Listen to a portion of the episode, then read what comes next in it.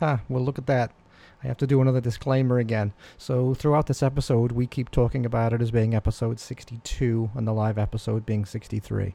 But this is indeed episode 61, and the live episode will be 62. So, didn't want to confuse you folks out there. So, uh, let's start with that, and now onto the show.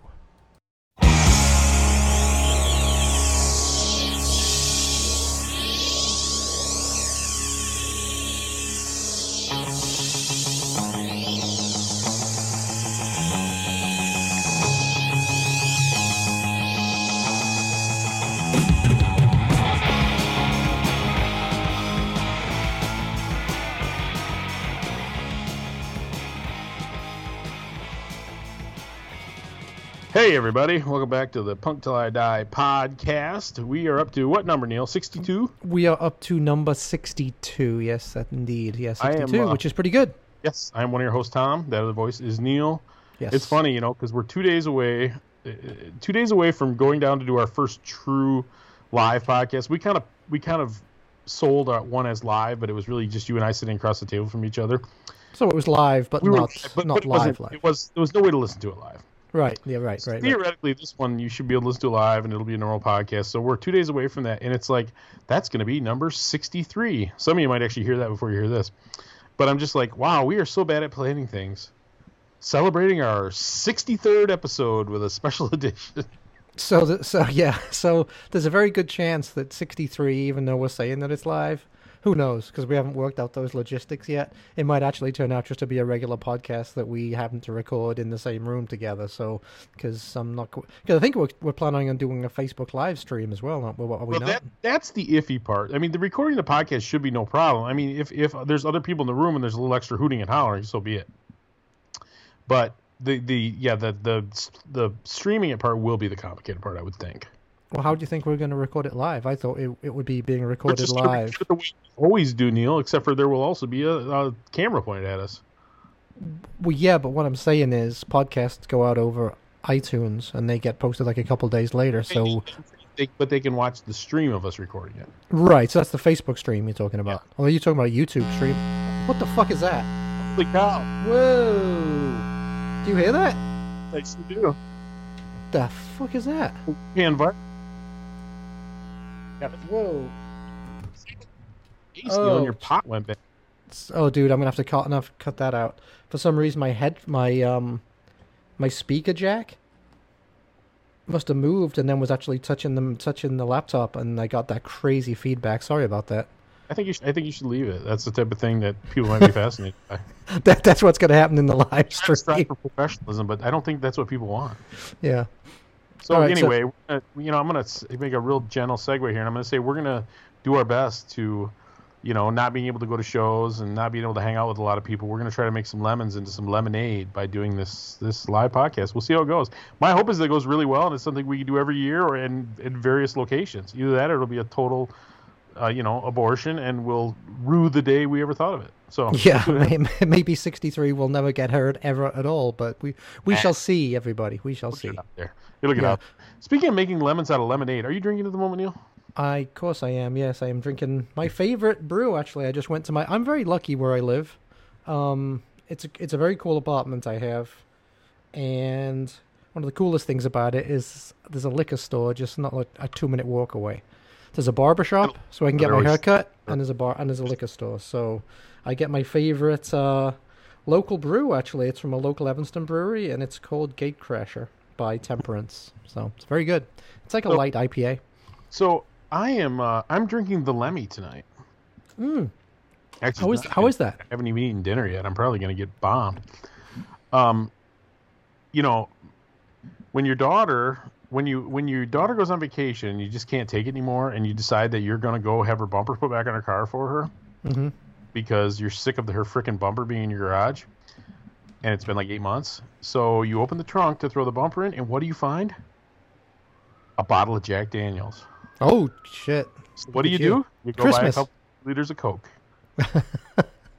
and then when she comes home, we have a standoff to see if she asks me about it or not. Yeah, yeah. I know, I know she's got a bunch of booze down in her room. I thought about going down there and just sort of like opening up the drawer, like bringing down a, bringing down like a you know a glass full of ice and Coke, and just like going into her drawer and just helping myself. But I haven't done it yet. But yes, I'm enjoying some Jack Daniels and Coke, courtesy Oh, of my so courtesy of my 19 year old daughter. She she buys top shelf stuff too. She's not a cheapskate like the old man. You know, I'd be like, ah, you know, Kitty and Miss is fine. uh, good for her. So, um, so when you said Lemmy, I thought you meant it was some some kind of Motorhead beer brew thing that you were drinking, but no, you're actually drinking uh, a JD and JD and had them- huh? So they did make a Motorhead beer, and it was They called did, like, right? It's called American IPA or something.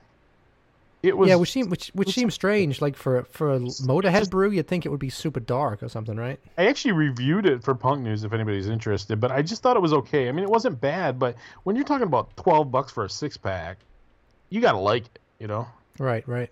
Was it was it strong? I I would I'd hope it would be like eight percent. it was kind of strong. I mean, no, no, maybe like six or something, five and a half. I mean, Oh, wow. Bud Light, but not not strong, strong. I Right, mean, I was loaded when I finished my six pack. I wasn't like falling down the stairs loaded. Well, okay, there we go. unlike you know unlike jack and coke i actually mix this one up and i i usually i drink a lot of rum and so i usually do about a 50-50 mix i did the 50-50 mix with this one and i'm like woo that is strong boy so Yeah. Well, um, going back to the Logansport thing a minute. So we are doing that next Saturday, which will be August twenty second, two days away yes august 22nd day day after tomorrow. So if anybody, well, no one's going to hear this before the podcast goes out, so it doesn't matter. I was going to say anybody hearing this, if you want to come down, come down, but they probably won't hear the podcast for like an, a week after the twenty second. So forget I said anything. Pretty much Right. So anyway, um. speaking of our, our pal down there in logansport just messaged us while we're recording i'm gonna ignore him He does. He is correct. He just said that the new Psychedelic Furs album is good, and it is. It is very, very good.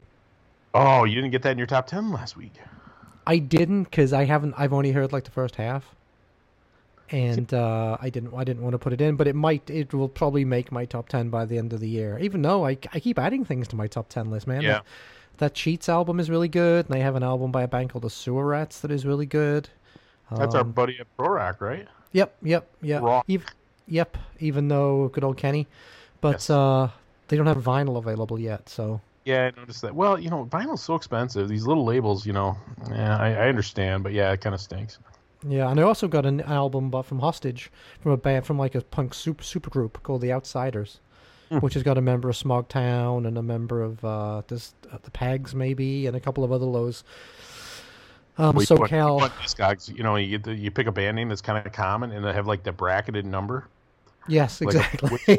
I mean, exactly, must be like yeah, 15 outsiders, right? yeah, yeah. I, th- I think I think they so were. annoying yeah. because the way Discogs works, you click on it, and you go to back up, and it erases it again. Ah, anyway, these are first world problems. First so- world problems, baby. So let's talk about Well, let's, the uh, let's actually do a song first, and then come back. seven always- minutes in. All I know, I know, but we always we always go 20 minutes in before we play our first song. okay. At the end, we're like jamming, we're like shoehorning songs in. So let's do a song. You want me to go first? I'm gonna go you first. you go first, buddy. There's the reason I picked this song. There's a little bit of backstory. So I actually recently reviewed the 25th anniversary edition of the Vandals "Live Fast Diarrhea," which it's hard to believe that's 25 years old, but it's it's a fun album. I, I I like it, but I don't love it, and I think a lot of younger people, like people who are like in their late 30s now, consider that like a classic. And I just don't see it. But No. they put out this edition, this cool brown splatter edition, and the vinyl is so cool that I, I think you were struggling with too, like whether to buy this thing, right? Yeah, it does look. I mean, yeah, live fast diarrhea, and then uh, the vinyl looks like someone took a shit on it. It's But pretty, it it's, it's a funny idea. The problem with the album to me is it's got some good songs on it, but it reminds me of it reminds me of Saturday Night Live. When you watch Saturday Night Live, you're like, wow, they had a half hour's worth of good stuff on that 90 minutes. And I kind of felt that way about that record. Like there was some good ideas, some good like one minute songs that they stretched out to three minutes, you know. But anyway, one of the, it's amazing how many of the younger people don't like the early Vandals. And I know you and I, it's like the early Vandals are are just on a different level than the later stuff. That's the only Vandals to, to listen to, in my opinion. So for all you people who only got into the Vandals in the '90s, I mean, it's not your fault. You're young. You'll be alive when we're dead if it makes you feel any better. But the original Vandals were so good. The first EP, really, the LP, the first EP was called Peace Through Vandalism, and that's the one that with the classic, like army green V thing that's still like their their logo Yep. that they still use, even though they don't really have anything to do with that band anymore. Um, so Peace Through Vandals was the masterpiece. The album after that had some good songs, but it, that was definitely a lot more experimental. That was called When in Rome Do As the Vandals. But I had the cassette when I was younger, and then a CD that had both those albums on it. So I always kind of put those albums together. Even though there's probably there's years between those albums, I think, right? Oh, but between those releases. Yeah, uh, the Peace Through Vandalism was like a really, really early Epitaph release. Before Epitaph was much of anything. Before they became Yeah. an emo label or whatever they are now. That's right. Anyway, but yeah, so so many people are like, "Oh, the early the early Vandal sucks," and I'll tell you right now that I'm gonna play this song, and if you think this is meh or you don't think this is better than the later Vandals, then there's just nothing I can do for you. So this is the Vandals from Peace Through Vandalism: The Legend of Pat Brown.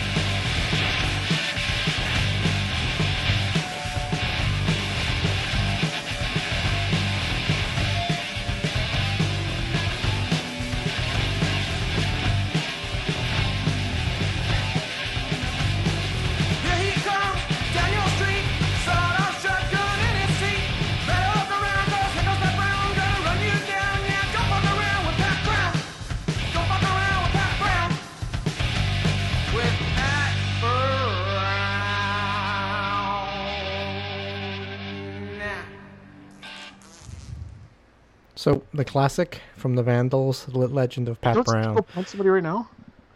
What's that? It's so great. Don't you want to just hit somebody randomly? I mean, it's it's so good. Well, yeah, and uh, yeah, you can play the bass part on that. So if you want to ever cover that, we'll we'll be good. Cool. Um, and you know the story behind that song, right? I know it's based on a real person. I, I don't know the. I mean, I know there's a. It's a, in one of those documentaries that I haven't watched yet. It is, yeah. It's in it's in Clockwork, Orange County. So Pat Brown was one of the original punks who used to go down. It's all about the Cuckoo's Nest, the band, the uh, the uh, club, the Cuckoo's Nest. Um, and it was right next to a um, country bar. And in fact, and there's another song on, on that on that Vandals album um, where it talks about that, right? Or Urban Struggle. Like- Urban Struggle. Urban Struggle, yeah, yeah, yeah, yeah. That one So it was right. called Mohawk. What's that? Maybe that was different. No, it was it was it was definitely Urban Struggle, yeah. Um, and so Brown was one of the punks at the Cuckoo's Nest, and there was this country bar down uh, also in that same like block. It looked like it was just like a strip mall or something, right?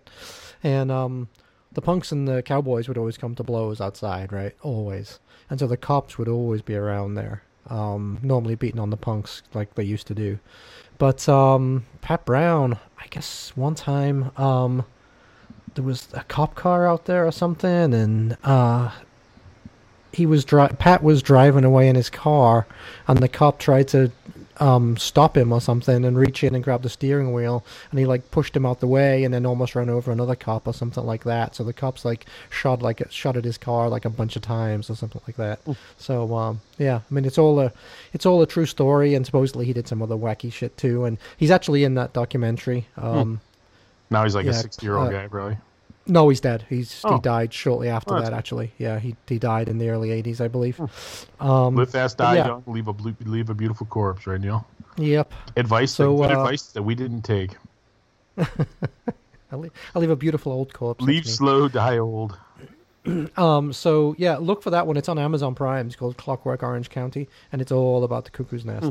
and all the legendary shows and bands that played there because everybody fucking played there. So um, yeah, that's a good one. But that's a great song too. That's a good choice. Good choice, my friend. Thanks. Have we played the Vandals before? I don't think we have, I have don't we? think so. No. But if we do, we're gonna play Urban Struggle or one of the other, one of the other old ones. Off peace through vandalism. Yeah, Anna for sure. Yeah, with uh, that was the big old Stevo singing, Yeah, right? Who yeah. died shortly afterwards. Everybody's dead. Yeah, yeah, all the good ones. Didn't someone from the Supersuckers die today? Did I read I that? I didn't recognize the name, but he played on a lot of their key '90s albums. Yeah, Um, so yeah, I'm sorry we can't eulogize you better. I didn't. I didn't find. I don't really. There was no details either, and he, he couldn't have been all that old. He couldn't have been much more than in his 50s, I would think. yeah. I don't really know the Supersuckers too much, apart from what Rick Sims told us. Um, they did play my favorite Chicago festival. I say festival. It's not really. It's mainly old cars and old motorbikes called Motoblot, and they just Ah. happen to have bands as well. And uh, the Supersuckers headlined like two years ago. Oh. But I have, but I have to admit, I stayed for like four songs and then left. I it wasn't. All right, I'm gonna actually-. I'm actually gonna play a Supersucker song later. I'm gonna stick it in with one of my other songs. So just give you a heads up, since you're the tech, Oh. you're the tech guy. I'm changing things on Okay. the fly just to screw you up, since you probably already have the other songs downloaded. No, I actually don't, so that's fine. Cool. Yeah, man, do your thing. That's fine. We'll So- yeah, play it as a so- as a tribute to these Supersuckers. So Sure. you know it's funny, right? Because I, I think people, some people are probably sick of this, some people probably aren't. But once again, we're gonna go, we're gonna revisit the Godoy's thing one more time, and then we're gonna put it to bed. As Neil said, we're gonna put it in the annals of, of uh, the annals, the annals of uh, punctual of history. Yeah, Eye history. That was But it's funny because Fif- 58, I believe, right? Was that 58? Right, like like the like the Joe Queer episode, we were still referencing it three, four episodes after we had him on. You know. right. So the controversial ones always do because well, we got a lot of mail about it and a lot of good mail. Um, so we thought we should probably share. I, I suspect we got a lot of different opinions on it, but I suspect it represents a, a, a wide range of opinions too. Yeah, it was it was super interesting actually that the things better- our listeners had to say about it. Letter represents one million listeners, I suspect, probably or five. So that means we have six we have six million listeners. Holy shit! Yeah, we got to figure out a way to monetize this sucker, huh? Yeah, that's right, man. That's right. Uh, you want to? Uh, shall I read? Shall I read one of these? Yeah, you go. Yeah, you go ahead. You read. Um. One- So we had. It was sort of negative, but it wasn't. It wasn't exactly negative, but it was one person who took issues with the. What, what, you want me to read that one first? Because all the rest of them were pretty Yeah. much. Were pretty much like you know, boys will be boys. Um, so this is from our pal Jason, who's a who's a regular listener and has, has written in a lot. And we, you know, listen, we definitely hold his his opinion in esteem. So, and this is the longest of the letters too. So, and he takes me to task a little bit. So anyway, uh, gentlemen, which right there you're already wrong, Jason. but we- we'll accept that. We'll allow that. Well, he's probably, he's probably much younger than us, so he has to treat us with, with respect, right? Between the two of us, it seems like almost everybody writes in says, "I'm right between the two of you." Yeah. which is freaking old, right? Anyway, so on episode 59, Tom said that he wondered what listeners thought about the previous episode with the Godoy twins. So here's my take. I would like to preface this by saying I am against censorship and do not believe that you should. No, he's hold on. Yes. The, oh, he, he, I assume he means he's not. A, oh, he's against censorship. Sorry, my bad. Sorry, can't Yep. continue. My bad. Reading comprehension go on. Shut up. so here's my take. I would like to preface this by saying I'm against censorship and do not believe that you should have done so with this episode. However, there's no context that makes using the F word okay. Everything that Tom mentioned as an excuse for them is not okay. Saying that it was wasn't being used as a negative in a negative way towards LGBTQ, but that is that is plain BS. To say that it means weak, being a pussy or whatever is also portraying the LGBTQ community as weak, being pussies or just less than. I kind of think yes, but I, I still kind of think no because I think that the, the things have become kind of separated to a certain extent. This is me editorializing, but anyway, um, this is the underlying message when you use the word. That word is also hate has a lot of hate associated with it. It is not unlike when white white, people using the N word. I'm not sure about your scene growing up, but mine was not cool with that. Growing up in San Diego, we had a really good scene, very positive and inclusive. Back in the 80s, when I was when it wasn't socially acceptable to be gay in any fashion, our punk scene embraced the community. We were all outcast in our own way, so it disturbs me that you were defending them. There's just no excuse for using the word anymore. Am I guilty of using that word when I was young? Yes, but I quickly learned that it was not okay and I grew as a person. And it seems that in their 50s, the Godoy twins still have some growing up to do. And I think they're, they're that's why we kind of, what are we going to do? Call, take these guys to task, right? But anyway, I have lost all respect for the Godoy twins. I hope you can see and understand my point of view and not defend those who choose to be ignorant and hateful. Love you guys. You have not lost a listener to me yet. I'm glad to hear that. And Jason in Atlanta. And I, I think he does make some points. And I, you know, it, it, it did with the next episode when I when we kind of walk through it, justifying it. I know you even said to me, you said, eh, you know, should we put this much effort into this thing, or one of those, you know, dust thou protest protest too much situations. But anyway, that was that was kind of the that was our negative one. So why don't you uh, do the? Well, I just want to talk. I just want to talk about that for a second. Okay. So Oh, great! You're gonna insult the guy. We haven't lost a listener yet, but by the time Neil's done, we will. no, but I'm not. I, see, but I don't think they were using it trying to be ignorant and hateful. well, I think it's separated from what it originally meant. I, I I think really I think th- I think they meant I think they just meant wimpy. I do. I mean, I, I that's what that that's what I think, right? Roots back to, you know, when you were in, when you were, you know, and I and I thought about this a, a fair amount because you know, yeah, if you're a, if you're uh, on the playground when you were a kid and you push somebody down and you say, oh, you're gay, you didn't mean he was a homosexual, but it, the the end context is still that they're weaker because. You know, it still associates gayness with weakness. So there's, there's, you know, Yeah, and, and once again, and you know, and to me, more what it comes down to is what our responsibility is. You, you, you know what I mean? Do I have to? I, I'm not going to take somebody to task. If he would have said something along the lines of, "We need to get rid of gay people," or "Gay people need to be shot," or something like that, then yeah, we obviously got to draw the line. But it was just it happened so quick too. It was just like. So anyway, I'm sorry, Neil. I interrupted you. You want to finish? Um, uh, no, I mean, and it is. It's a difficult one, right? But I mean, okay. So in in, in England, that word mean in England that mean that word means something completely different. A a fag is a cigarette, Talking about a bundle of sticks, my friend. And and yeah, and faggot means a bundle of sticks. So it means so Yeah, words I- have. wasn't you know what the, you know what the context is too. That wasn't the context. I no, that that's what the that's what the good always. That's what Steve meant. He said he was calling him a bundle of sticks. You're a bundle of sticks. Um, so It was just yeah, yeah, it was just a general term of abuse. But I I get I get Jason's point. But I have to say that he must have been in a very different scene than me because my scene in the '80s wasn't. it's funny because I mean, our scene, everything our scene was accepting, and it was not really that big a deal. But that didn't mean they were off limits to get harassed. Well, no, nobody was. Yeah, he right. called me an English cunt. It didn't make a blind bit of difference. Right? Pick I on. mean, we on- were all friends. but he was still welcome. You know what I mean? So it's it's kind of. I mean, yeah, of course. honestly, my my scene like this was so long ago. I almost you know you know 25, 30 years ago. There was like my first exposure to like trans people was in that scene. And uh, Well, and I the- thought they were kind of weird or whatever, but nobody, you know, nobody beat them up. There wasn't any, you know, I don't know. Well, in and, and in almost in almost every early punk scene, going back like 76, 77, 78, a lot of them always started at like gay clubs. You know what I mean? Yeah, it's because they were low rent. But, well, they were low rent, but also they were accepting of everybody. And they would play more outrageous music than your regular stupid bonehead clubs would. But anyway, so that was so that was like the that was like the listener that was upset by the whole thing. Well, I said he, Um, I think he was more upset with them than us. So I, I mean, and it's like I said, I, I just just for the sake of being honest about it, you know, for the dialogue, I thought we should include that. So Yeah. So um, uh, alternate take, uh, Josh from um Iowa. Josh, He says. regular. Yep, regular. He says, I think you were all handling the censorship situation correctly with the theme of the podcast. You primed the podcast with a warning and are now acknowledging that you were all not comfortable with the words that were used, but are putting more context around his ease of use.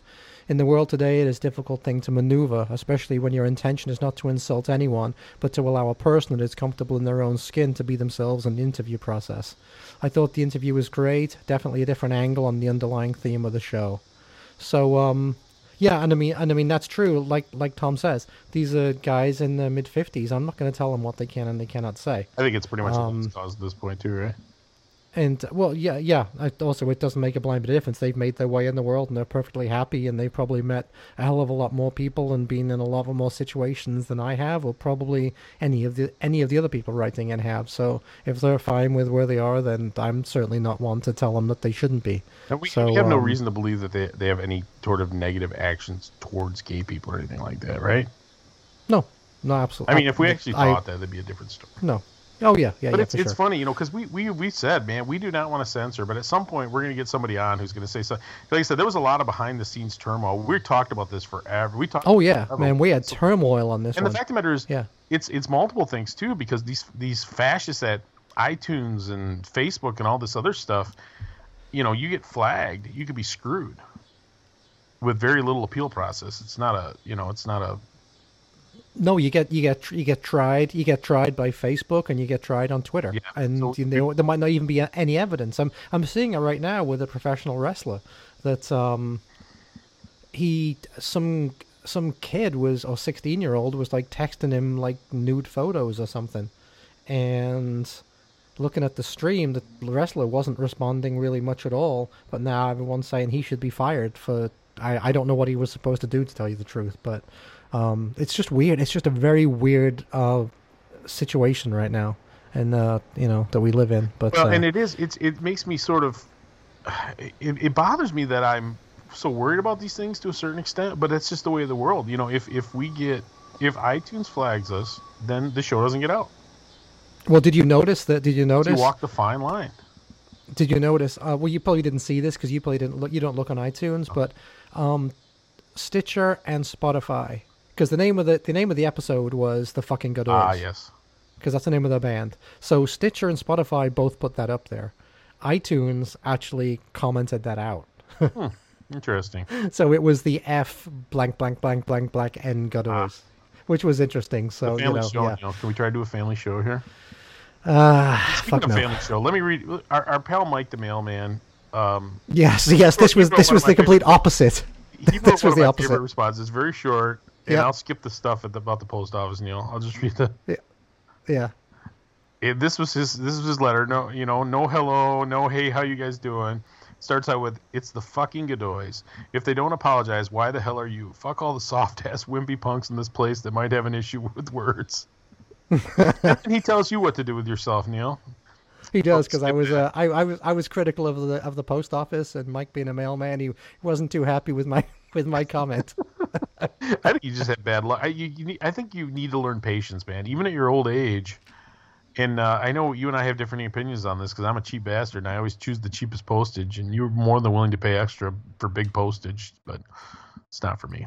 Anyway, Well, well, you know what? To be fair though, when I did send Mike back, because okay, so I got the I, I eventually got the uh, the package from uh, Eric. from Fat Rack. So and on the package, it, it, it and it's even more insulting actually. It's got the big sticker on there. It's got the big sticker on there that says what? Priority mail today.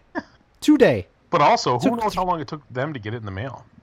It well no because I I got that information. I mean they they tell me when it's shipped, and uh, so priority mail today, um, and the date on the on the label is seven twenty five, and it took three weeks to get to me, and it says priority mail. Well, there's- today. there's a- so there's a lot- you know fuck that. There seems to be a concerted effort by a certain group of people to literally make chaos out of the post office.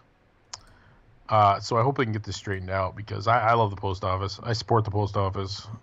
I wish it was, you know, a little more efficient. But if there's somebody actually trying to undermine them, then it's, you know, who, what are you gonna do? So Yeah. Well, anyway, anyway, one so more- it let's do one. You want to do one more? Yeah, I was just gonna say, but basically, it seems to be taking three weeks to get anything from the West Coast. Yeah, to I me. think I'm gonna take a Three little weeks. break from ordering records for a minute, um, because yeah, it is kind of frustrating. Um, but you know, I ordered. I, I I told you I spoke about it last week or whenever we spoke last. I ordered a bunch of Screeching Weasel stuff because they were kind of clearing out their store. Yes. So I bought a bunch of T-shirts for like 10, 12 bucks, and I bought a vinyl copy of Wiggle for like twelve bucks, and uh, I paid twenty two something dollars for shipping, and that was Okay. thirteen days ago. Mhm. And I got the I got the email today that everything is shipped by today. Jesus, what what kind of shipping was twenty two bucks? thir- well, I don't know, and then you're talking thirteen days before it's shipped. yeah. But you know what I can do now? I can wait. I have other T-shirts. I have other records. You're such a nice guy. You're so nice. No, I'm just trying to be more peaceful, man. I got enough stuff in my life riling me up. Yeah, I don't know. I just think that uh, you know, three weeks, three weeks, three weeks. It should take that from Europe. It shouldn't take that from But but have, another state. you have more records than you could listen to in your life now, That's not a blind bit of difference. I've already paid for it. dude. You I must find, paid for it. must find your inner peace. Uh, no, Yeah, I find my so inner, my, my inner piece of ass is what I want to find. outer outer piece. my uh my son's uh, tennis season just started. Okay. So I get pretty tense watching him play. So he's played three matches, and he has beat the crap out of everybody he's played so far. And Mhm. today, he was whooping this kid, but he was unhappy with his performance, and he was throwing a spaz out.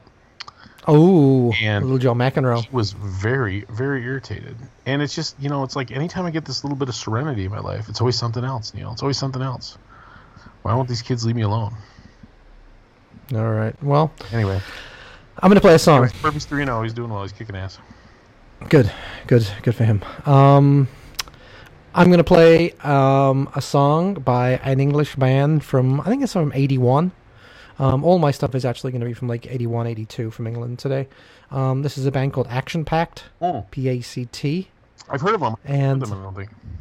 yeah, um, they're uh, female fronted, which will get us somebody upset probably too. Um, and the song is called Suicide Bag. I think it's from their first EP. Is is So, uh, is bag the term they're using to describe women? Uh, no. Uh, Suicide Bag is about the bags of glue that punk that uh, punks used to sniff outside gigs back then, and afterwards got done playing it. I'll tell you a bit about that. Okay. So, um, Action Pact. What's that? sniff some glue. Yep, Action Pact with Suicide Bag. Let's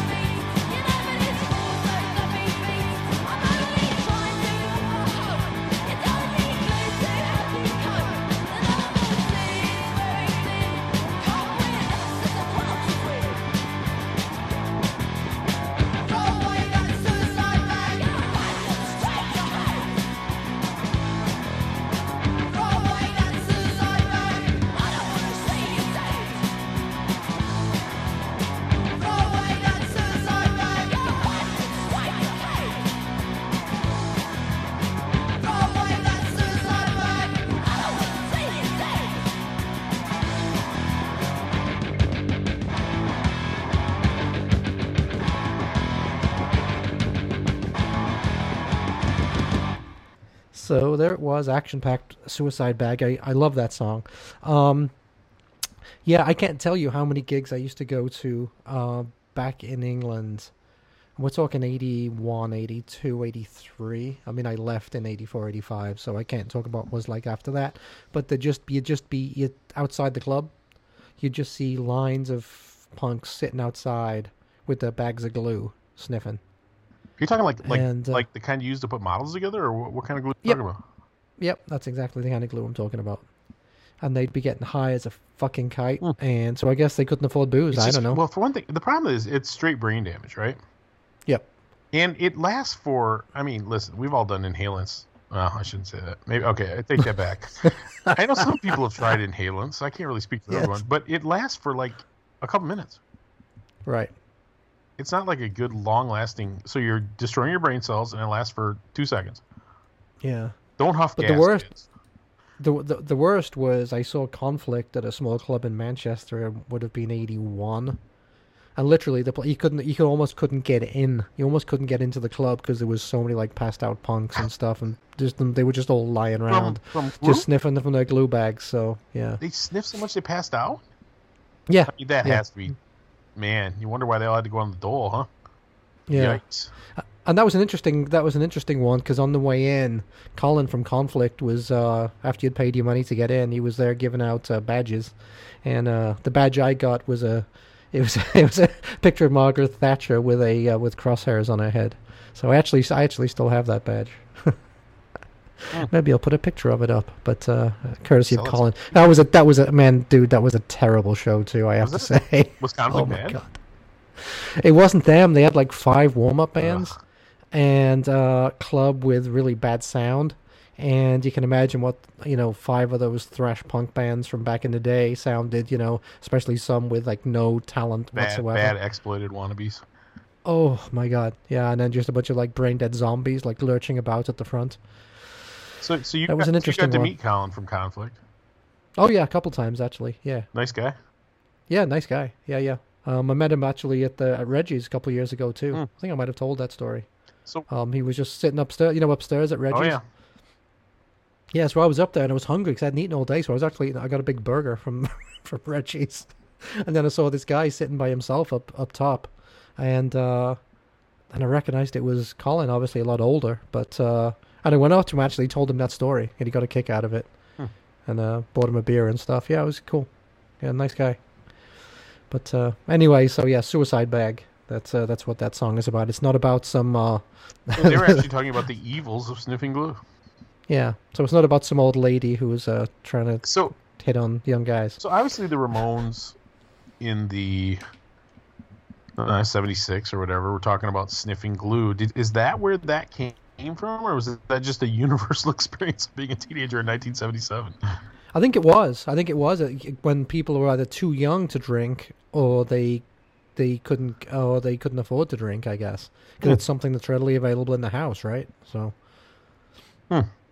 I mean, you must have done all kinds of wacky stuff when you were a kid, right? There was all kinds of stuff that went by. Yeah, I tried Like- a little like bit of this and that. I, I admit, but Or even things like you'd breathe, you'd breathe in super fast, like thirty times, and then hold your breath or something, and that would supposedly make you pass out. All kinds of you stupid ever do that shit. thing where you like make a fist and you could like put a couple cigarettes between your fingers and just like suck it into your brain where you actually go. Uh, "Ugh." No, I have no idea what you, what you're talking snuff? about. Which is that that real fine tobacco you put up your nose? No, sir. Never, never. What were you? What, snuff? What are you in the 1850s? Were you Dude, brought it up? would make your brain on fire. I bet. I bet it would. Burns. Yeah. It burns so bad. Yeah.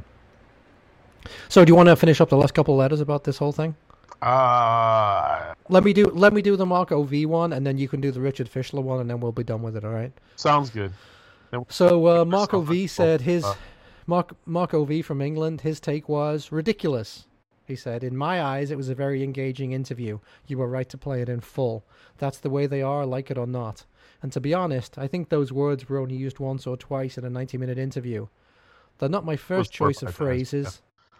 But they're not my first choice of phrases. But for fuck's sake, people, there's rioting, looting, and murder going on in the U.S. right now. Get some perspective. And he's exactly right about that. People are getting, you know, riled up about words and cancel culture and shit. And there's so much more important stuff that we should be fucking worrying about right now. So uh, I thought that was an interesting take from the UK. And then, do you want to read the one we just got from uh, Richard in uh, in New York? Because I thought his was super interesting. It's very long, but yes, I'll read Wait, it. Yeah, well, you can just do the first half because you don't want to talk about Dillinger. It's from Richard in New York. Just wanted to say. What's that? No, go ahead. Just wanted to say hello and kudos for the show. No bands to plug here or major revelations. You've been providing great entertainment to an NYC resident. Whoa, hey, who, Did you which letter are you reading? Is that not the one I wanted? No, sir. Richard Fischler just came in. Came in Yep. today. Eight oh two. Yep. I swear. Howdy, folks. Starts with howdy, folks. Your reading is one from like May twenty seventh, dude. Hmm. No. Go to the top. Go. go I'll. I'll do it. I'll do it. Um. Howdy, Oh, folks. I found it now. Go ahead, though. Yeah, interesting Godoy Brothers interview and a follow up by you guys. I wasn't offended by the use of the word faggot. I don't use it myself, and of course, I am fully aware of how it might be offensive to some people, but I totally understand the context they were using it in. If anything, I was more displeased with the frequent use of the word fuck. Of course, I use it sometimes, who doesn't? But when in a conversation it starts to be very frequent, it becomes not offensive, but simply annoying and distracting. In that respect, I do appreciate the fact that you two keep your shows clean and articulate. I do. Is that true? I do. I was You gonna don't. say, is that is that true? I don't know. That's true. Um, and then I mean, he says, thank you. He's obviously complimenting me, Neil, not you. I'm doing a family show. "That's true." Yeah, yeah. I'm not. I'm just the way I always talk. No, you're Um, doing a family show. You're just the creepy uncle that your parents tell you not to talk to at the Christmas party. Thank you very much. Um, here all week. So he continues. In your follow up to the interview, you actually didn't mention one thing that I thought could be even more sensitive than the language, i.e., the fact that one of the brothers at some point made it seem like the coronavirus and the response to it was exaggerated and represented an infringement of our liberties. I didn't go back to listen to it, and maybe I am wrong, but I got the impression that they thought this whole thing was a hoax. If so, that take, if anything, is more provocative and touchy in my opinion. Um, in that interview, one of the brothers also hinted at how only the beginnings of punk were truly authentic and great, and what hap- happened after that was a bastardized version, something along those lines. Anyway, similar versions of that opinion are often heard, at least among folks who are past a certain age, and I think these views are too simplistic. Perhaps this topic could be the object of deeper future discussions. Um, so anyway, so that's the that, that that's the basic gist, This is gist, a very uh, long. gist of his Richard letter. is very prolific because that letter, letter Yeah. I started reading was very long too. Um, the, the the thing I think is most interesting is a that he was more upset by the word "fuck" than he is by the by the other words they said, Which, which, which is me that's- funny because, like, I look at my kids if they're watching something on TV, I know which of those two f words makes them cringe or makes them actually gets a visual visual reaction. Oh, for sure. And I mean, you know, I mean, "fuck" is just a it's just something you say. I mean, I say it all the time. So Hey, For emphasis, listen, dude, your but- lack of vocabulary is not our problem. fuck, fuck, fuckity fuck. How's exactly. that? Um, but then how about how about his that he was more offended by the coronavirus thing? Tom, I know you're gonna have a take on this one. Take You it know, away, what? buddy. nah, I really don't because I want to avoid this like the plague. Because you want to avoid it Oh, like the coronavirus. poor choice of words. Yes. because I, I really do think it's going to take a few years bef- uh, of of getting this behind us before we really know what was going on or what was wag- the tail that was wagging the dog. I do not think it's a hoax. I do think we're responding differently to it than we have of different pandemics that essentially had similar kinds of death tolls. But but also, you know, it, it's it's it's one of those things. We still don't even know what works. We don't even know for sure how you get it. We don't know how far. You know, we, we know very little about this. Uh, we know that Michigan and Sweden are approximately the same size, and they had approximately the same level of deaths, and they handled it totally different. So it's it's you know I, I don't know. I don't know what's going on. And I don't want to be. I don't want to be a conspiracy theory guy, and I'm not. I'm not. I don't think it's necessarily conspiracy because it seems too chaotic. Like I don't think there's any mastermind behind what's going on or anything like that. But it's it's it's interesting. It'll be it'll be interesting when it's all said and done. yeah, to find yeah when we look back on it in a few When we years look back and in find out exactly what happened. But all I will say is that anybody who pretends that they're the expert on it, Yeah. you're not. I don't. Yeah, and I- every- I, don't. Every every scientist has a different opinion. We see different things every week. Oh, it dies on a surface after an hour. Oh, it dies on a surface after it You- lasts on a surface just, for three weeks. Just read I the mean, New York Times. You'll read so many contradictory articles. Right. So, uh, and you know that the old gray lady uh, is considered the you know the epitome of news still. So anyway, it, it's it's interesting. Um, but yeah, I, And they did say, and, and they did say those things. They did say that it was exaggerated. They did say it was a hoax, and they did say it represented infringements of our liberties. Now, whether it's a hoax or not, of course, it's not. But it does represent an infringement of, of our liberties. I'm sorry, it does. It's true, and the fact of matter So- is, it's like you either can be concerned about people's health or you can be concerned about the government's reaction to it. But no, you can be concerned about both. You could be concerned about people being safe and also be concerned about the fact that the government shut down private industry at their own discretion. And Yep. just you know it, it, that that's that's a little bit scary. depending on their political point of view. Yeah, and it's something that should be considered. And and and unfortunately, you know, if you look at the patchwork of states, it's very political.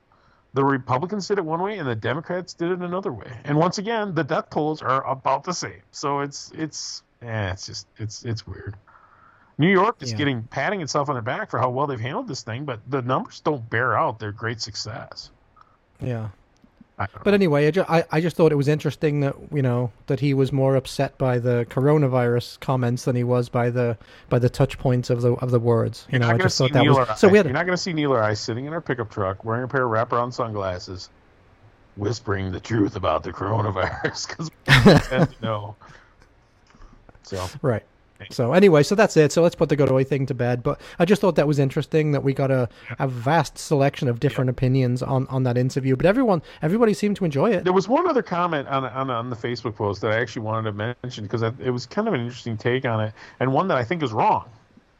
But it was uh, somebody who said, you know, it seems like all they were worried about was money, and I do I know they did, and I think I think it was Dan that said this. I think we might actually meet him Saturday. So, but and and and because they were saying, hey, we made this deal and then we get a check for fifty five dollars. But the fact of the matter is, if they were all about money, they wouldn't act the way they act. You know what I mean? They would try to Yeah. be more clean cut. They clearly money is clearly not their motivator. I think being authentic is their motivator. Well, they- and you, it's uh, lost them a lot of money.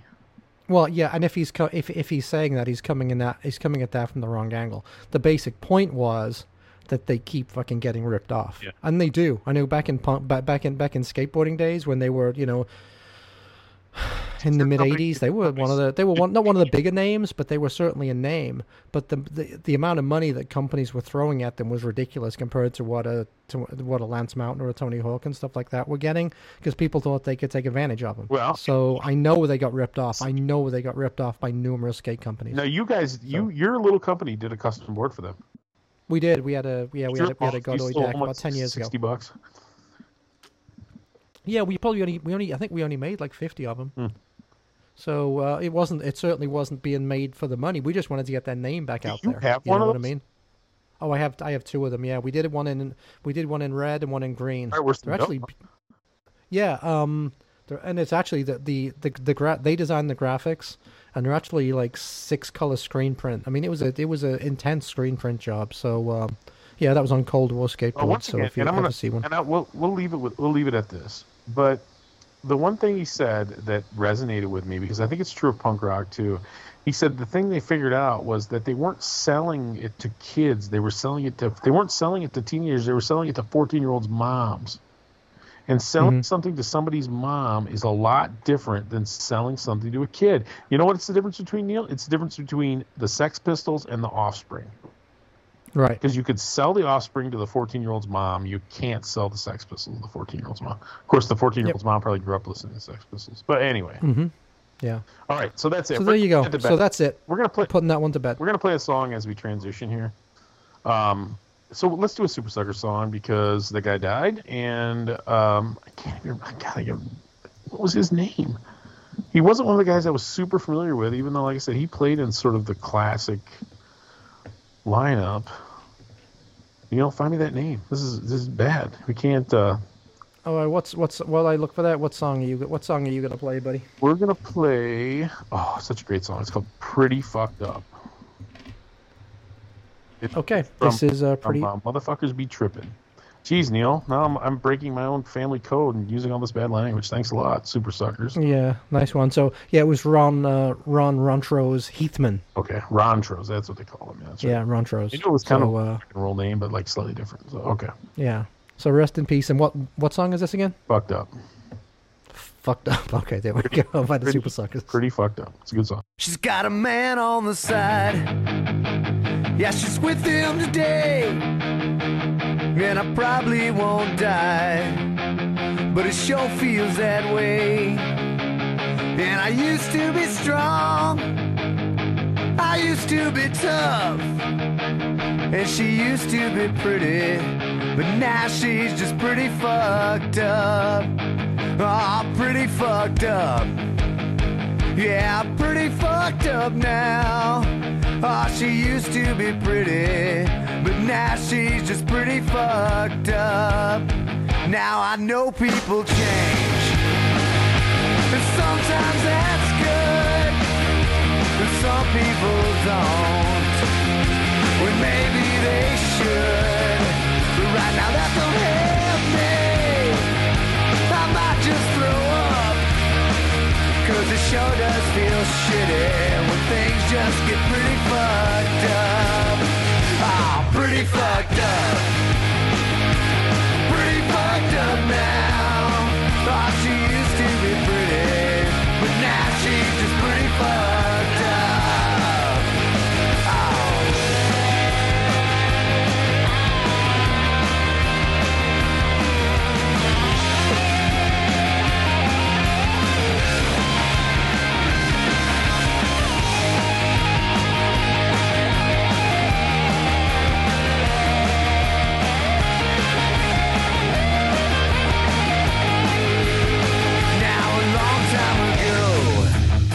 I made her feel this way, and I begged her forgiveness. Yeah, I begged her to stay, and she said that she loved me.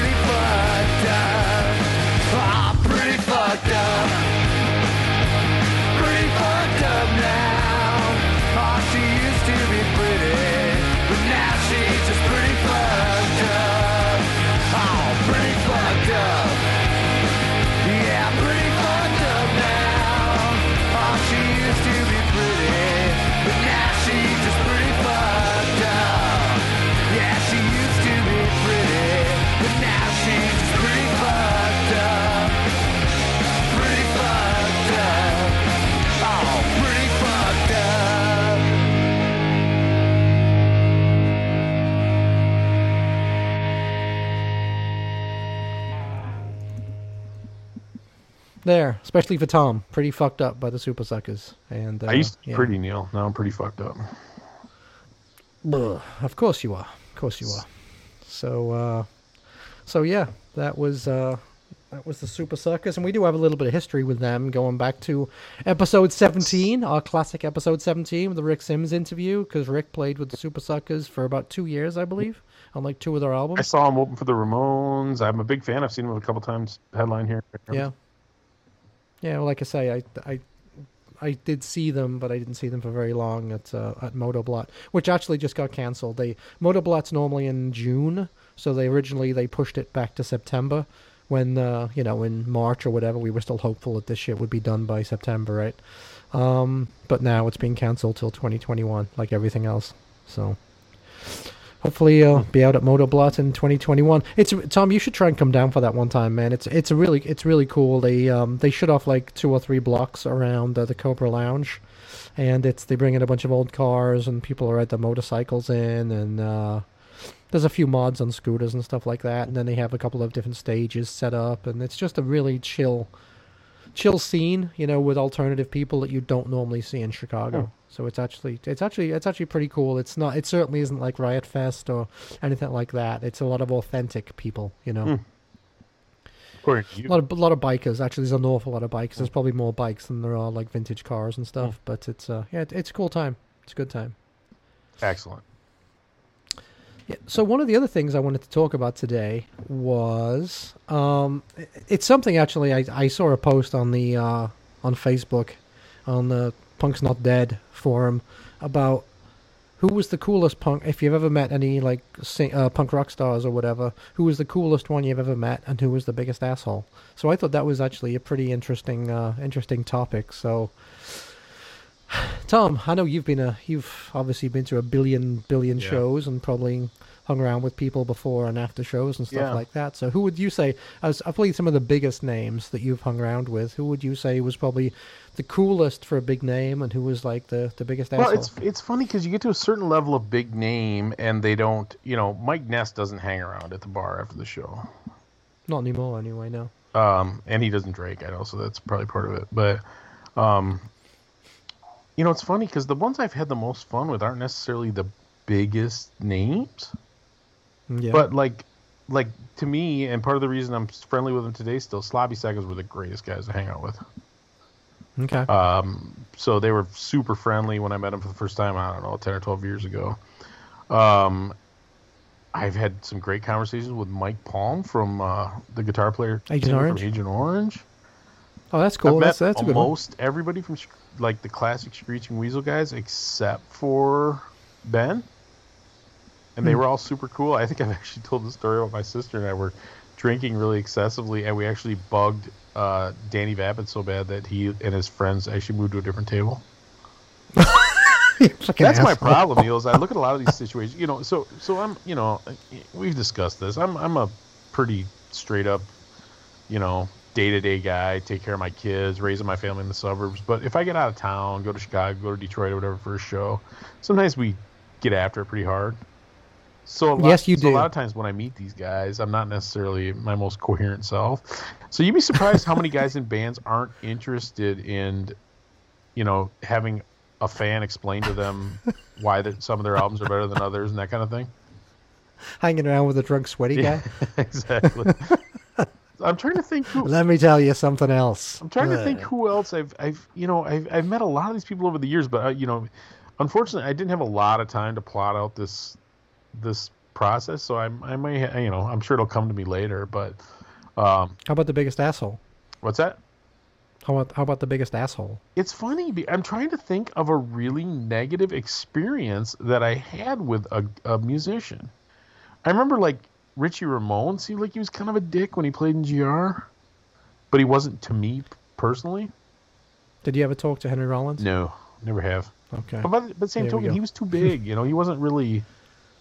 But you know, one of the guys who's a legendary dick, I talked to him briefly, and I thought he was a super nice guy. Was Greg Ginn from Black Flag, Oh, that's interesting. Okay, that's a cool one. and he was being super cool to everybody. Hmm. Um. Was this I don't know? Was it upstroke of their career or downstroke? Oh, definitely. Because that might explain. it. Well, definitely. I mean, they, they've been on the downstroke for like 30 years now, right? 35 years. Yeah.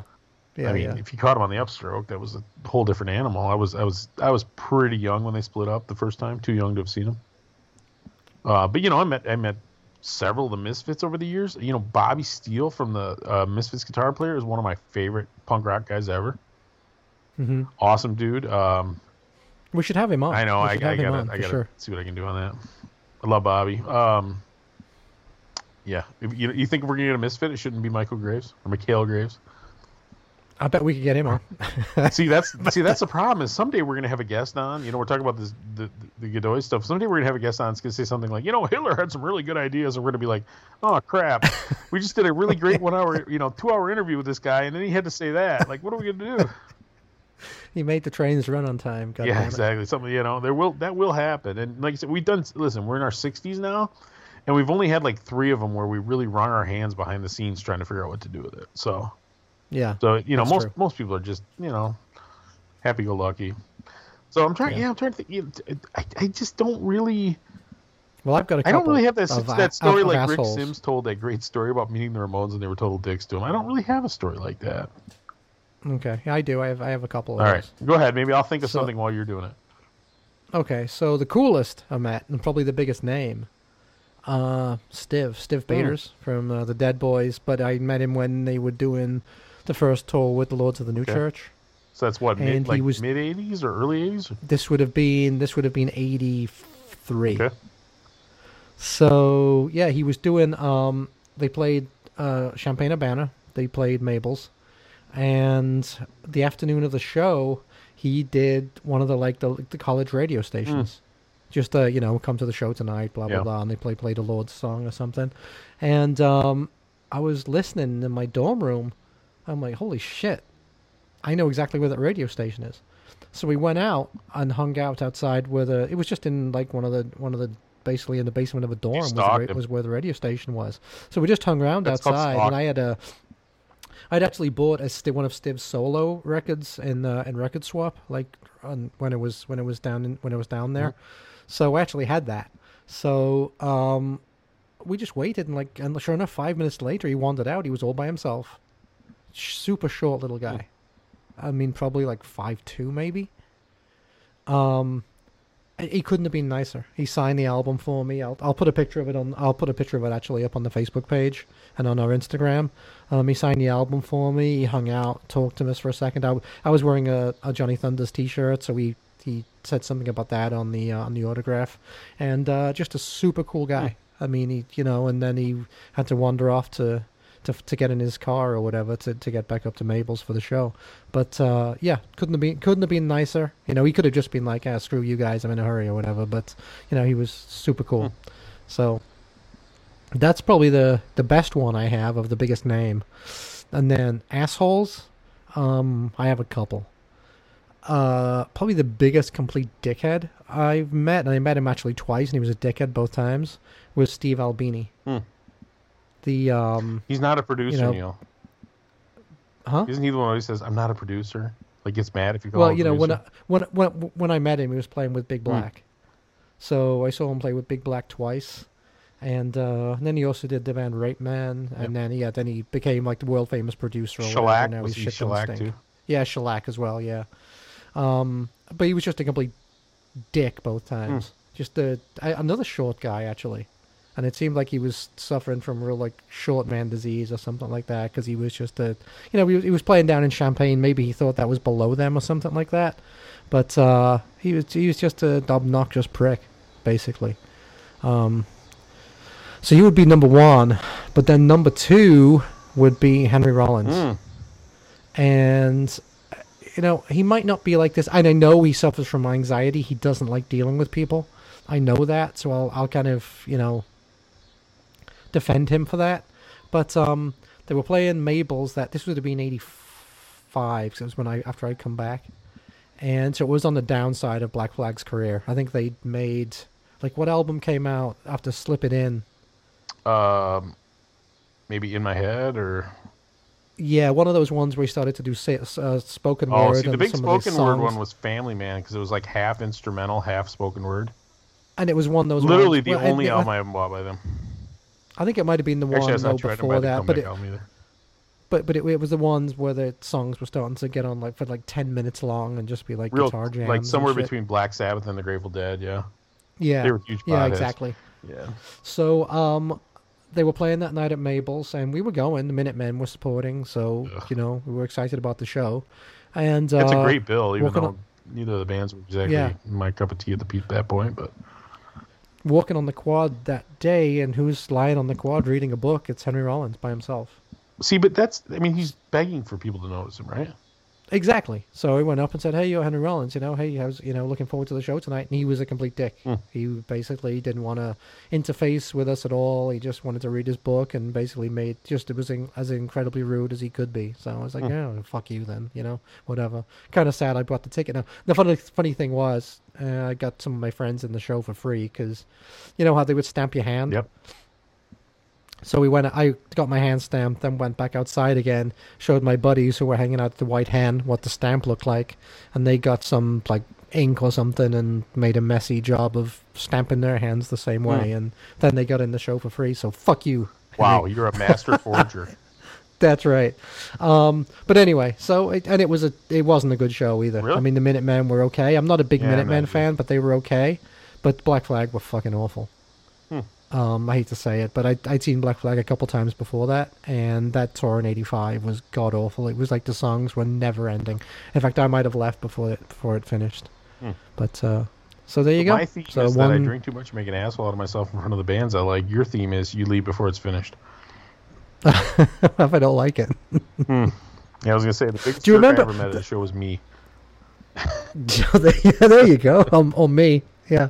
Um, I have another funny story about Red about uh, about Mabel's down in Champaign. So it, it had a Much like Reggie's, it had an upstairs with chairs and stuff like that, Okay. so you could stand downstairs or you could go a small club Yeah. in the middle of uh, in the middle of uh, U of I. And um, so, do you remember the band Red Rockers? Do you remember them? Boy, the name rings a bell. So they were. Were they a um, punk band? They actually, they, well, they actually had one. They actually had one um, album. Their first album was kind of almost like the Clash. It came out in like '82 or something like that. It was early '81, '82, and it was good. Black and white cover, very good album. But then, like one of the record labels got a hold of him and decided they were going to make them into the U2.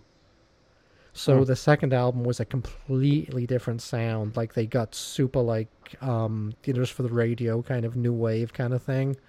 Um, and so I, I just come to the country in '83. It was uh, actually it was pretty much August. It was pretty pretty this day actually. Uh, late August '83 was when I first came to, to the states, and um, they were playing. They were playing like the second I think the second night that I was in town, and me and my friend Guy, English friend, and someone said, "Oh, you should go to this show. You know, you guys are into this kind of music.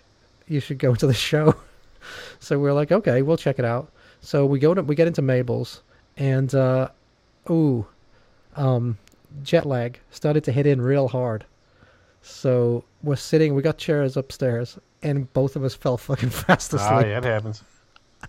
I mean, dead asleep. Missed the entire show. So I'd like to say I saw the Red Rockers, but I don't think I saw a single song. To be fair, it was two English guys at the front snoring. That must have been Band loves for that. everybody else. Yeah, like thought we were high on glue. Probably thought we'd been sniffing glue. But Hmm. anyway, that's a that's another story. So I'm gonna play a song. Okay. So um, do you know of a band called The Blood? Mm-mm. Never heard of them? Yeah, they were they they didn't really make it famous, but they made a couple of really good singles. This would be in like 80 again, 80 81. Um, English band. Um, kind of oi, kind of street punk, but a bit more anarcho than that too. Um, very anti-religious. So they had a couple of singles. Their first single was called Megalomaniac. So this is Megalomaniac by The Blood.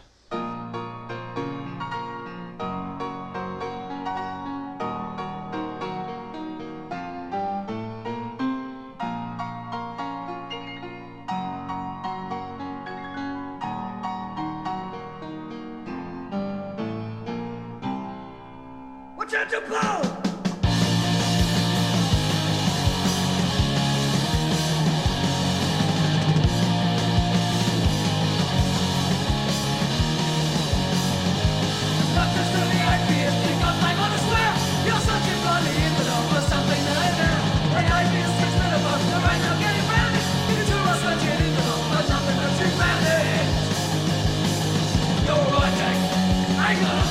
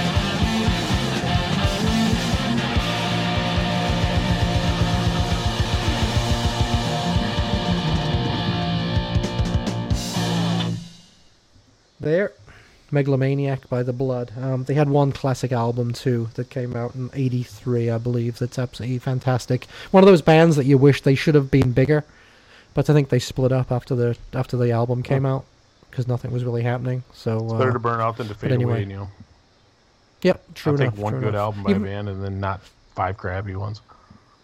even though I think they did reform and play it like uh, Rebellion. Rebellion, Rebellion a few years ago. Because that because that album is very fondly remembered by a lot of punks from that time. So The, the problem with the rebellion type festivals now, I'm looking at the lineups, you know, because they already got the 2021 lineup out, right? Mhm. Is the bands are down to so many, so few original guys anymore, or you get a band like The Business that's still playing with the only guy that mattered not in the band anymore, dead.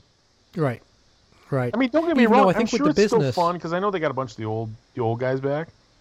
I'm sure Right, it's right, fun to go see them play, but it's still sort of sad, right? Well, I know because they were supposed to tour the U.S. They were supposed to tour the U.S. and play, I think, August or September. And the deal with it was, it was all the original band members, uh, band members except for Mickey Fitz, who Yeah. died, obviously. But the reason they were doing the tour was they Like were raising tribute, money, yeah. I think, for Mickey. Yeah, as a tribute for Mickey Fitz's widow or something like that. So that, you know, I'll give them a pass for that. I think that's that's really cool. But um, yeah, I mean, I know what you I know what you mean though. Um, Every year it's less, you know. yeah, the only worst thing would be the Sham 69 to play sometimes it has no original members. Isn't that a bass player? No, it was like the very original drummer who left after like two months before they got popular. Oh, it was it was something. But there's a like lot that. of bands like that, you know. Um, Like you know, you like um, uh, the Vibrators. Do they have anybody anymore? Maybe the drummer. I think I think maybe one member. Yeah, but yeah, I think maybe one member. But it's yeah. but it's the main, you know. But the main songwriters are gone. yeah, that would be like that would be like Pete Best forming a Beatles band. So essentially, you have a, a high end, yeah, high end cover band, right? yeah, And high end might Yeah, even basically. be, you know, like what Richie Ramone does, right? Is that a high end cover band? Or is that a no, low end no, cover band? absolutely. Ab- it's a low end cover band because that's the funny thing. I bet you could go see a million other Ramones cover bands who do the Ramones songs way better than Richie Ramone does. Maybe. You know, Well, I mean, Marky has pretty Um, much, you know, made a career out of trying to do, I think, fairly accurate representations of those old songs, especially the great ones that came Um, out before he was on, before he was in the band. Yeah, They- yeah, exactly. At, at- least Richie Ramone wrote a couple songs, right? Marky didn't write shit, right? Yeah. Um, but talking of the Ramones, it's actually interesting. My friend Mark, uh, Mark down in Gainesville, Florida. Hey, Yep. Mark. Um, he was just telling me that he read a book written by, I believe, the Talking Heads drummer. Is his name Chris Frantz or something Okay, like that? was that the there was a married like half of the Talking Heads? yeah, he was couple. married. He was married to one. Yeah, he was married to the to the girl player, Tina Christina. Weymouth. Yeah, yeah, they did like yeah. a the Tom Tom Club, right? Yep, yep, Yep. exactly. So, I guess he just wrote this book, um, you know, the biography or whatever. And Mark was telling me that he has some very unpleasant stories about Johnny Ramone. Um, when because I guess I guess they toured Europe together in like The Talking '77. Heads did. Yeah, Talking Heads and the Ramones played together, and he, his stories about Johnny was just Johnny was complaining constantly and hated everybody and was like um, mean to one of the girls on the bus, was like yelling at one of the girls or something, and uh, just lots of lots of stuff like that. Wow, you know, the sounds typical. like the Neil McDougall life story. what do you mean by that? That's, I mean, I'm sorry, damn, Liverpool. that's harsh. That's Nah, I'm just busting your balls, buddy. I've never yelled at girls on buses. You can tell we haven't been recording too much lately. I've been I've been lacking being able to break your balls. I know, right? Oh, wait, hold on. Here we go. Here we go. Um, so he says, I'm reading a fantastic book written by Chris drummer for Talking Heads. There's a substantial section in the book about their tour with the Ramones in Europe. The stories are great, but what the fuck is with Johnny? What a miserable son of a bitch. First off, he says that everybody was scared of Johnny, except for Tina Weymouth. That's the bass Yep. player. Um, that for the most part, he was always in a foul mood until he passed a McDonald's in France, and then he lightened, then he lightened up a bit. oh, but then he says the worst account.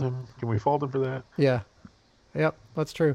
He says, but the worst account of is, is how he would physically abuse his girlfriend Roxy in public in front of everybody. This account happened when the girlfriends arrived in the UK to join the band later in the tour. Um, Marky definitely talked about that in his book too. Yeah. Hmm. And he said, and he says Johnny's Johnny's response to just about every situation was, "This is grim," but I did see something else that Johnny hated touring Europe. He hated France. He hated he hated that. So I could see why maybe he wasn't too delighted about some of that stuff. But anyway, I just That's thought that great, was Neil. interesting. I'm literally saving my money and my vacation so I can go to Europe. Just you know, just Is, uh, is France. Mrs. Trauma in for a good beating? no, no, no, because Johnny's not around anymore. You know, I would so say if she should be fine. It was good at beating, it'll probably be me. So all right. Just, just don't get on a bus with Johnny Ramone. Is the uh, moral of that I mean, story? apparently he needed to have another YooHoo or something, huh? A YooHoo and a McDonald's. McDonald's, that's so great. You imagine that's what makes you happy in Europe? He does sound like a miserable prick. Still, Ah, he's king of he is, but you know what? He has a right to be king of the downstroke. right to be a miserable prick. What's Right. that? He has a right to be a miserable Pretty prick. much. That's everybody's Don't we right. all, man? As 2020 rolls on, I'm I'm struggling with it myself. So you, so you guys are really seriously thinking about a trip to Europe? Yes. cool. we really wanted to last year, but you know, uh, but you know, the thing with the stupid Rona is I haven't really been taking much vacation, so I'm I'm I'm just I'm building up my vacation with the idea of you know trying to do that. Mm-hmm. So anyway, we'll see. It'll be it'll be interesting. So Because you were talk- you were talking about doing a, a, a cruise, right? yeah, we'd like to do that. Honestly, we would like to do anything if we if we could plan a nice vacation. Once again, first world problems. If you're struggling to pay your rent, I'm sorry. I'm not trying to be a prick, but we've reached the point in our lives after many many years of raising kids and working our butts off where we can afford to go on vacation, but we can't go anywhere. You know. Right. So once again, I I, I realize it's a minor problem. And it's you know, listen, what am I doing this year, Neil? I'm I'm talking to you. I'm buying records. That's that's my year, right? Hey, anybody would be Hey, happy I'm, to I'm do taking that. a God damn it. romantic weekend with my wife. What am I going to do? I'm going to buy records. I'm going to talk to you. And you're gonna you're gonna go to Indiana. Exactly. So it's not it's not exactly like going on a cruise in the, fucking- in, the, in the fjords, is um, you know, the thing you got to say about Indiana, Neil, it's America's most affordable vacation destination. it? Is it? I, it's it's pretty cheap, yeah. There's a reason Yeah, for that. exactly. mate. Well, you know, so we'll try to fill the hole in our souls. I will buy some vinyl, and my wife will buy some wine. It'll be good. I don't know if you saw. I don't know if you saw some of the jabs from uh, from uh, from our friend over the last uh, over the last hour. Um, but I've already I've already apparently put my dibs Derek on an album at the record at the yet. record farm. Yeah, I've already bought a psychedelic furs album at the record farm. So there you go. Nah, it'll be fun.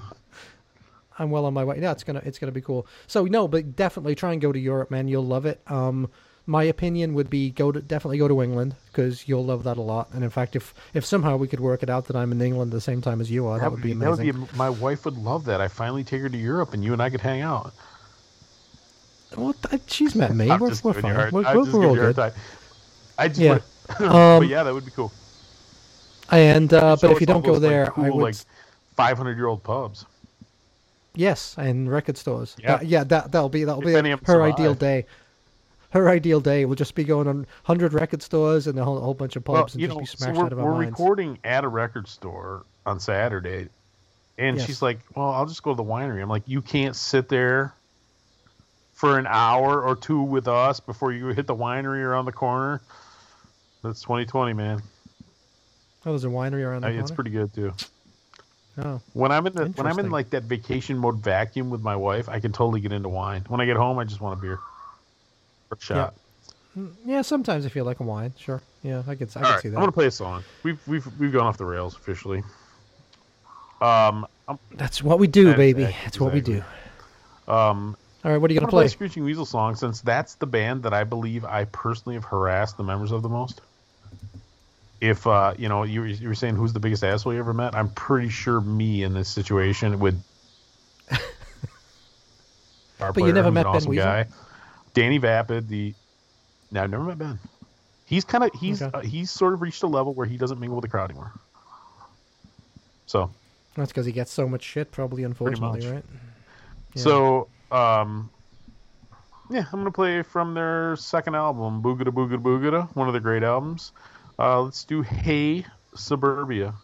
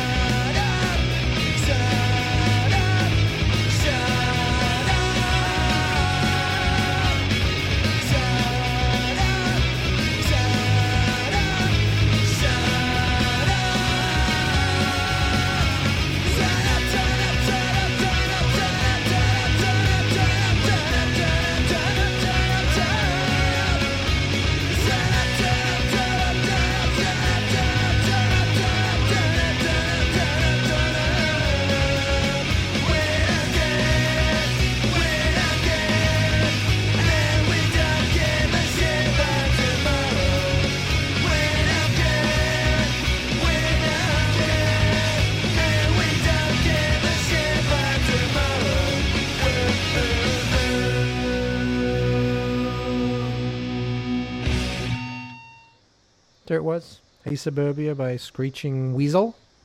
One of Tom's favorites. Yes. Yeah. Still.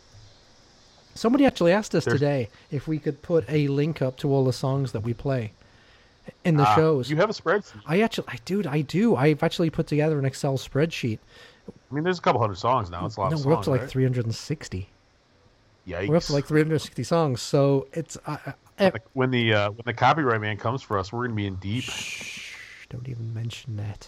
Not true. We have a license. We have a Yeah. license. Um. So if anybody wants that, I can certainly send them a copy. Send me an email, and I'll send you a copy of the list of all the songs that we've played on every episode. But maybe I will. Maybe when I post the song, uh, the uh, the episodes on the Facebook page from now on, maybe I'll also post in the comments section a list of the four or five or six songs or whatever that we played on an episode. So uh, Wait, that's so many songs, you know? Because like, well, of course, that's a good playlist, right? I mean, you could listen to that for a week. right. Well, and and I mean, if we were if we were really nice, we'd do like a Spotify playlist or something. But that seems like a real pain in the ass. Well, one of the yeah, and we did that for the first couple of episodes. Actually, my, my friend Mark actually did that Oh, the first wonderful. four episodes. He made a playlist, but we have so many songs now that that would be very Yeah. difficult to do unless we did a best of. But um, Mark was our fifth. Mark was our fifth Beatle for a minute there, but he's like, you know what? Screw these screw guys. these guys. Um, Yes. oh, I had something interesting to say, and now I've And you can't even go down to see him for Fest this year because that's canceled also. yeah. And to tell you the truth, if I I mean I'll probably go down, but uh, I don't know if I want to do the fest thing again, man. That I I don't even know if I want to do that because one of the the biggest record store in town is closed. Like permanently or gone. just gone. Uh, because of the Rona or just no, it just went. It went just before that. Actually, it, it, right after Fest last year, I believe it closed. So uh, actually, just after I was saying that they might have some fake autographs on in there, then it, it closed shortly Right. afterwards. But I'm not. I'm not taking credit for that one. But no, it was really. it was a really good record store. Just one of those old school record stores. They just have all kinds of weird shit just like piled up in the corner, like old promotional posters and you know stuff from over the years. Um, but yeah, that's gone. So, and you know, Fest, as a lot of the bands I could care less about. So It's not for us. Yeah. it's not for us. It's not for us, Tom. No, nothing is. I. I, I don't know who it's for, actually, to tell you the truth. But uh, Eh, it's for guys that are late thirties now, probably. yeah. Uh, but the lineup next year actually looks better than the lineup was going to be for this year, so maybe it's a good thing. Mostly the same. No, they added. They've actually got some bands I wouldn't mind seeing on next year. I think like Screeching Weasel is on the bill next year, and they weren't. No. Yeah, they are Ne- for next year for 2021. I think they are. Are they yeah, I think so. Uh, no, I'm, no, I'm, I'm sorry. I'm sorry. I'm sorry. Sorry. Sorry. Sorry. Teenage Bottle Rocket. I meant. Ah, Sorry, I got I got you all excited then for a second, didn't I? did you see that the Lillingtons have decided to call it a day? No, tell me about that. I know you said that, but I haven't seen that anywhere. No, I just I just read it. It was Cody said he's just he wasn't going to do the Lillingtons anymore. Which I'd be more concerned if he hadn't already said that like ten years ago. Right. But yeah, kind of. Well, they changed the sound so much for that last album, and they had that little Yeah. weird guitar player guy. Maybe maybe Yeah. he actually got taken in by Satan. I'll tell you that little weird guitar player Yes. guy though, the sweetest, the best guy. I, another guy I ended up talking to for a long time. So basically, Yeah, so when- basically, anybody that puts up with you for ten minutes, that's what Yeah, that's exactly. the yeah. Well, I remember I remember the show was so great. It was at a great punk rock place in Fort Wayne, Indiana, called the Brass Rail. And I'm sure the guy's sitting there going, "Man, I'm so glad I'm sitting here talking to this fat bald guy instead of a hot girl." Well, tell you the truth, he was he wasn't much of a looker. what are you gonna do, man? What are you gonna do? All right, Neil. What's our what's our what, what are our thoughts to wrap this thing up? Are you wrapping us up? Well, well, I. We're, ho- we're hoping this is gonna be. Uh, we're hoping this is gonna. Well, it's gonna be an adventure either way on Saturday, I think. So That's- we shall see, right? little faith. Yeah, we shall see. Hopefully, it's gonna be. It's gonna be a lot of fun either way. It Yeah. is. So uh, We're gonna do some redneck stuff and we are. record a podcast. What redneck stuff are we gonna do? What are you getting me into? I don't know. Whatever Matt wants to do. Yeah, I don't know. He's probably gonna have some of his best looking cousins shipped in. He mentioned something about cow tipping. I don't know how into that I am. Yeah. You know. But uh, It'll be good. It'll be good. We'll we'll grease some pigs up and chase them around, or uh, you know, I don't know. We'll all my friends in England have got no idea what the fuck you're talking about right now. I, don't. whatever. Those sheep shaggers will be don't- fine. I don't think I do. I don't think I know what you're talking about. I'm not greasing up any pigs, buddy. All right. whatever whatever you turns you on. Makes it more fun to try to catch Yeah. them. Okay. Yeah. All right. Well, I've got one more song to play. Play I'm it. gonna play, um, you know, the Newtown, uh, the Newtown Neurotics, right? Go the Tories. Yep, out the Tories. This is actually the B side to that. So this is the Newtown Neurotics with the song "Mindless Violence."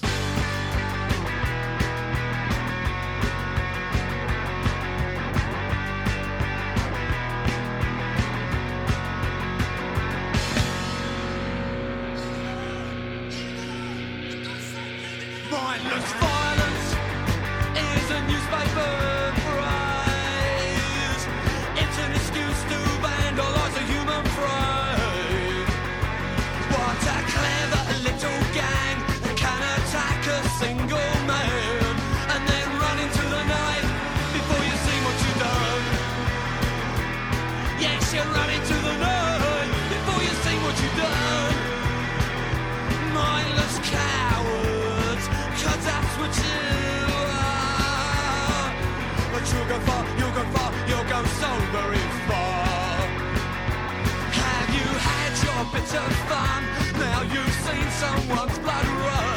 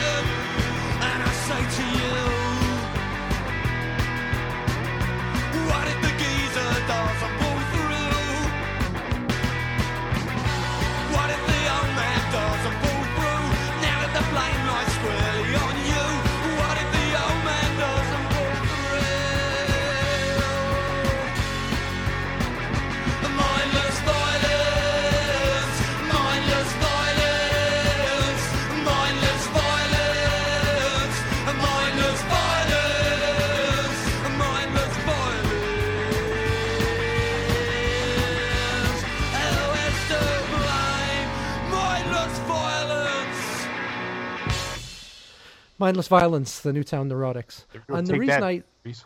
what's that? Take that, Tories. Yep, yep, yep. Um, and the reason I, I, you know, I wonder if he still feels that way now. The guy's probably in his uh, late fifties, early sixties. Maybe he is a Tory now. He's you probably never very can tell. eh? Yeah, you never can tell. He's Um, probably sitting there, go, sitting there drinking his tea, going, "These immigrants are ruining this country." yeah, yeah, he probably, probably is. Yeah, so, and this damn coronavirus, I'm not wearing a mask. God damn it. Um, The- and the re- you know the reason that people might wonder sometimes why I say the name of the song before we play it and then again after we play it, and the reason for that is because some of the other um, I've listened to some other punk podcasts, um, like Dying Scene, which is an absolute piece of trash. But what they'll what they'll do, they'll Ooh, play like starting a turf war with dying scene. well, yeah, they can go fuck themselves. The two most boring guys in the But whole. It's like the complete. It's it's, I mean, like the complete play- opposite of us. music. It's like the complete opposite of us. It's like two nerds talking about. "Yeah, Not two, I, not two super cool guys like us. well, I, I really like the uh, guitar solo in, they, that one. That was the music, right? They don't they don't talk about their stupid lives. well. Here, here's what they'll they'll play like they'll play like five or six songs in a row, Yeah. Oh, and then they'll do them all at once. and then well they might say what it is, and they might not. You have no idea what the fuck you just listened to. You'd be like, wow, I really like that third song, but I have no idea what it was. Ah, yeah. and I and I don't want to have to go to their website and somehow decipher in episode 252 what song 15 was. You know what I mean? So um, Uh, Scene hasn't been posting. They had some kind of an issue with their WordPress or something. They're pretty much shut down. oh, is that right? Well, there you go. It's too bad because they were they were one of the better ones. But anyway, Better But- at what? what's that? Better at what? You said they were one of the better ones. Better what? Well, eh, what they did, you know, they were more they were more focused than Punk News, which is our affiliation, obviously. And I'm not trying to diss Punk News because people get real bent out of shape about that. But Punk News is really more of a general entertainment site at this point. Hmm. And Well, John. Well, John will probably be happy that I was dissing. Uh, but that, I, that I was dissing dying scene. Was, yeah, there was just mostly like Fat Wreck stuff too. It wasn't like they were covering conflict or crass or something, you know. And Punk News will cover all that stuff, Right. but also Public Enemy or whatever. So Yeah. Um, anyway, but anyway, yeah. So that that's why I always say the name of the song before and after. So if you were interested in what it was, at least hopefully you'll have something to go on and you'll be able to find it because we do play an awful lot of good stuff here from throughout the years, and that's one of the biggest things is I try and play old stuff, but I also try and play new stuff too. So we both do. So, yeah, that's what we do for you guys. anyway, thanks for listening to us ramble. Yes. I swear we'll be more focused next time, or not. Okay. there you go. Oh, good right, everybody. All right. Thanks for listening. See As you later. always. And uh, safe. yeah, we'll we'll see you on the other time, and uh, stay free and stay safe. Talk Bye bye, everybody. See ya. Yep.